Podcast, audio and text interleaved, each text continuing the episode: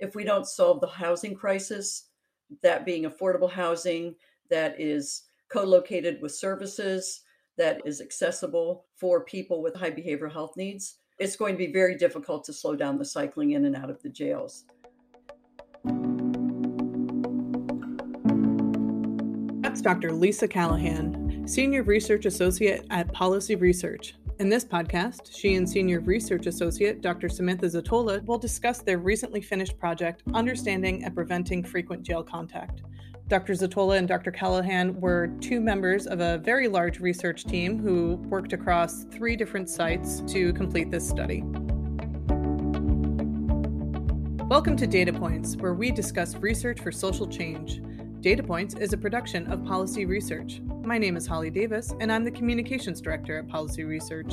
Doctor Zottola works on issues related to court and jail processes, bail reform, and the behavioral health outcomes of people involved with the criminal legal system. Doctor Callahan researches behavioral health and its intersections with the criminal legal system, provides technical assistance to SAMHSA grantees, and delivers trauma-informed response trainings across the country.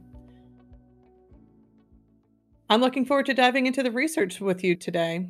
Let's start off with, why is it important to focus research on people who frequently cycle through jail? Uh, Lisa, could you start us off? Thanks, Holly. There are a lot of reasons why people cycle in and out of the jails across our communities. One of the reasons why it's important to focus on this population is, in one part, it's really hard on the people who are cycling in and out of the jails. Uh, they've often fallen through the cracks of the behavioral health system. Perhaps they were evicted from their housing. Perhaps their support system has been diminished. So they end up coming to the attention of the police, being booked into jail for relatively minor offenses. And before a week's time, they're already released back into the community and the cycle starts again. But it's also hard on the people who work in the criminal justice system because they know that these individuals' needs aren't being met in the community and they just keep showing up on the doorstep of the jail. It's also an expensive endeavor. Perhaps it's not polite to talk about the cost of our social problems, but it is very costly to the jails, to the police, and to all of the services that try to support this population. So, Lisa, this sounds like an issue that many communities across the country are facing. What has been done to address this problem? Is it even possible to address this problem on a national scale? Well, there's a couple of challenges to addressing it on a national level, and probably the most key one where research is concerned is there's no agreed upon definition of who is a high utilizer of jail services. Every community has its own definition, and I would even argue within each community, the different uh, systems have their own definition as well.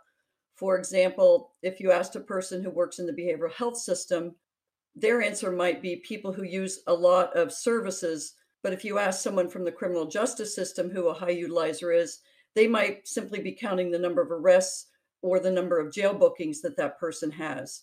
So in order to address this effectively, those systems need to agree upon who the population is that we're trying to provide supports and services to, to reduce their contact with the jail. So both the behavioral health system and the criminal legal system need to agree on who this population is and what the best interventions are to reduce their contact and improve their lives. That's really helpful context. Can you, Sam, describe the study that you all have been working on? The goal of this study was to try to develop a better understanding of the population of people that are coming into frequent, repeated contact with jails, and to look at strategies that different counties are using to meet the needs of this population and reduce their contact. And this was a pretty big project. We've been working on it for almost two years now. We partnered with three study sites, three different counties, and we collected data from three main sources.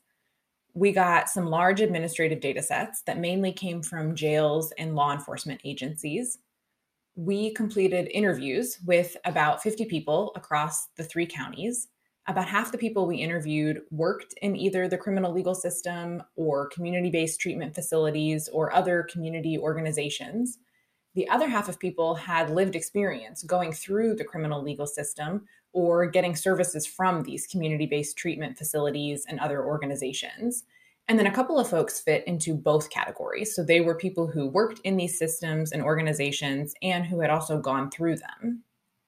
And then finally, we completed site visits where we went to each of the counties and we toured facilities, we spoke with providers, we did some ride-alongs where we saw police and crisis response groups work, and just generally talked with folks on the ground about how things are working in each county. Sam, thanks so much for providing that overview of the study. Were there any specific areas that you and your team were focusing on? Yeah, we wanted to define or note the characteristics of this population and get a sense of the size and how they're moving into and out of the jail. We also wanted to identify similarities and differences in strategies that different counties are using to try to meet the needs of this population and stop their cycling through the jail. And then we wanted to assess outcomes for this population to try to determine whether strategies are reaching people. And we were especially interested in looking at whether strategies are reaching people of color and people with behavioral health needs or needs that are related to mental health and substance use, because prior research shows that these are the groups that are really overrepresented among people who are cycling through the jail. So it's really important to make sure that strategies are reaching them specifically. So it's been two years of study. Lisa, can you tell me a little bit about what you found? I think one of the overwhelming findings that we have, especially after doing the site visits, is the profound lack of housing and the impact that has on this population. When someone cycles in and out of the jail frequently, if they had stable housing prior to that, it's going to be disrupted due to this cycling in and out of the jail. Not only is their housing going to be jeopardized, but also it's hard to sustain someone in treatment when they are in and out of homelessness and in and out of the jail. So one of the major takeaways from this project is if we don't solve the housing crisis, that being affordable housing that is co-located with services, that is accessible for people with high behavioral health needs, it's going to be very difficult to slow down the cycling in and out of the jails. There's not a community across the country that has enough affordable and supportive housing for people with high needs. There's not enough stable housing. There's not enough transitional housing. There's not enough recovery housing. It's really hard for people to stay in treatment and to stay out of trouble when they have nowhere to live. So unless we are able to find and sustain housing for this population, it's going to be very difficult for the very good interventions that both criminal legal systems and the behavioral health systems are attempting and to do in these communities if we don't solve the housing problem first. Yeah, and one of the things that some of the practitioners we spoke to told us is that they see folks cycling through the system on low-level charges that are associated with a lack of housing. So folks are cycling through the system on charges like trespassing or panhandling or sleeping in public spaces, and it can be hard to sustain the progress made in treatment or maintain medication compliance if they don't have a safe place to lock up medications, if they don't have kind of the security and stability that comes with housing. So Sam and Lisa, thanks so much for sharing the findings of your work. Are there any other broad takeaways from this project that you'd like to share with us? Sam, why don't we start with you? One big takeaway we had was the fact that none of the counties we partnered with had a shared definition or criteria to establish what is frequent cycling through the jail. And not only was there no countywide definition, but even individual service providers or court personnel we talked to didn't really have a definition or criteria that they were using in practice, kind of like Lisa referred to earlier. Individual agencies sometimes had a top list of people that they were seeing again and again, and they would generate these lists from records just by counting the number of admissions into a facility. Mostly, though, the population of people who cycle through the jail or other kind of related services is just visually familiar. So when providers or court personnel see these folks come through the door, they recognize them. And sometimes they might try to tailor services a little by thinking, you know, what happened last time when this person came here, what was helpful or not helpful, but they're not tracking this group in any specific way. And I share this because there are a lot of questions right now in the field at large about whether we should establish a definition of frequent jail contact or establish criteria to identify this population, with the idea being that counties could use a definition to help them figure out exactly how many people they have who are frequently cycling. And once they've identified the group, they could see you know, what does this group look like? What are their needs? What are their circumstances? And where are the exact places that the systems or services are failing these folks, and how are they being failed? And then, you know, any changes that service providers or counties make, once they've identified the group, they'll know when they're not seeing them anymore. So they can check and make sure that the changes that they're making are actually meeting needs and ending system involvement. But currently in practice, definitions or criteria are not really being used, especially not in the way that researchers or policymakers think of them, you know, with very specific criteria, like four or more bookings into jail or eight or more law enforcement contacts in a one-year period. That's just really not happening in practice. And based on what we saw, it's probably not even feasible to develop one definition or one set of criteria that any court or county or service provider could just pick up and apply, because the practices and services and the people are so different everywhere. Counties have different resources, people in different counties have really different needs. So while there are some universal things, like the lack of housing is universal, there's a lot that's different too. So instead, it may be better for the field to come up with some guidelines or recommendations for defining frequent jail contact, because it's beneficial to keep up with this population in a more concrete way than just seeing them and recognizing them.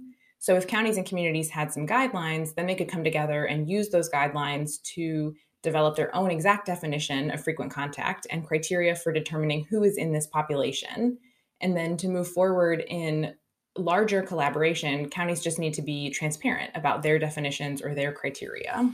Thanks so much for those takeaways, Sam. Lisa, I'd love to hear some of yours as well. As Sam just mentioned, and I mentioned earlier, who is involved in defining and addressing these issues is really important. Who's at the table for these conversations will necessarily shape what the programs are going to look like, who's going to be served, who is this population. There's a phrase, not about us, without us. And that is something that I think all communities need to keep in mind. If you want to know why something works, ask the people for whom it worked. If you want to know why something doesn't work, ask the people for whom it didn't work. We can guess as much as we want to, but unless we actually engage people who have experienced the system in our calculation and our understanding, we're really not going to move the bar too far forward. That's such an interesting perspective, Lisa, that you shared. Not about us, without us is such a core, I feel, competency in this sort of work. And Sam, I'd be curious from your interviews with these three sites, if there is an interesting story or a takeaway that you'd like to share of someone who both experienced these systems more frequently and then worked on the other side. Yeah, those individuals had really important insights into what had worked for them and what had not worked for them. They could speak really clearly about where the system failed them, where the requirements or expectations were impossible to comply with. And when they then were service providers themselves, they could apply what they had been through and not allow, as best they could, not allow other people to face some of the barriers that they had faced. And I think having them at the table is so important, because when they are not at the table, as Lisa said, the other service providers or directors or politicians who are at the table making decisions are just guessing at what they think people need, what they think will work, and they may not always be right about what needs people have or what will meet those needs. So if you have people at the table who have been through the services and been through the system, they'll know exactly what will work and exactly what won't work. And they can help set much clearer requirements or much clearer policies that will be more effective. Okay, I'd like to add something to what Sam just said. It's really important for providers, and including the justice professionals, but the, the behavioral health providers, to develop programs that people can actually accomplish, that people can be successful in. Sometimes we think more is better, that if we just have more and more and more groups or individual sessions or interventions for people, that that's better. but the question isn't asked frequently enough is, can they actually accomplish all of this work? Because for many of the individuals that we're discussing, a good part of their day is just surviving. A good part of their day is making sure that they have somewhere to sleep that night, that they have someplace to get their next meal, that they can communicate with the people they need to communicate with, whether it's their family, their friends, or their treatment providers.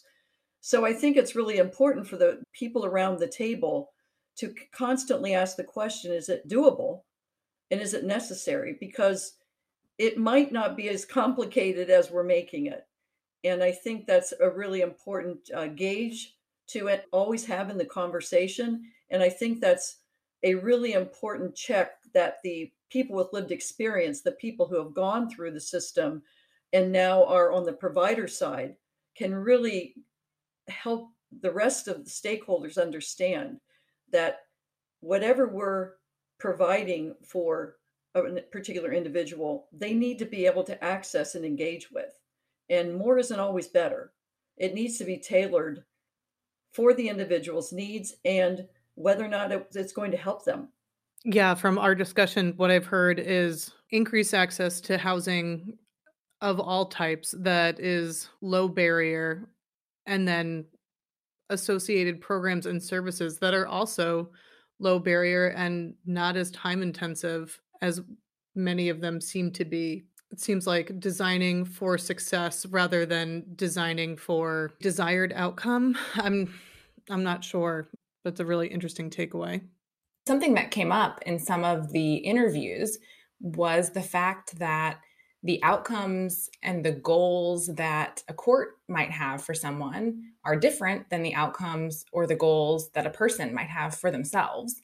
And sometimes there can be some real tension there when a court or court-based programs are trying to do what they think the person needs and push the person toward the goals or outcomes that they think the person should be achieving. And it's really important to allow people to have agency in what their goals and outcomes are going to be. And I think that's another place where folks who have lived experience, when they're working in the system, I think that's something that they are really attuned to, and they are really going to be really likely to help people identify their own goals and their own success, what success would be for them, and help people achieve those goals along with achieving stability and achieving removal from the criminal legal system and stopping kind of the cycling that can happen.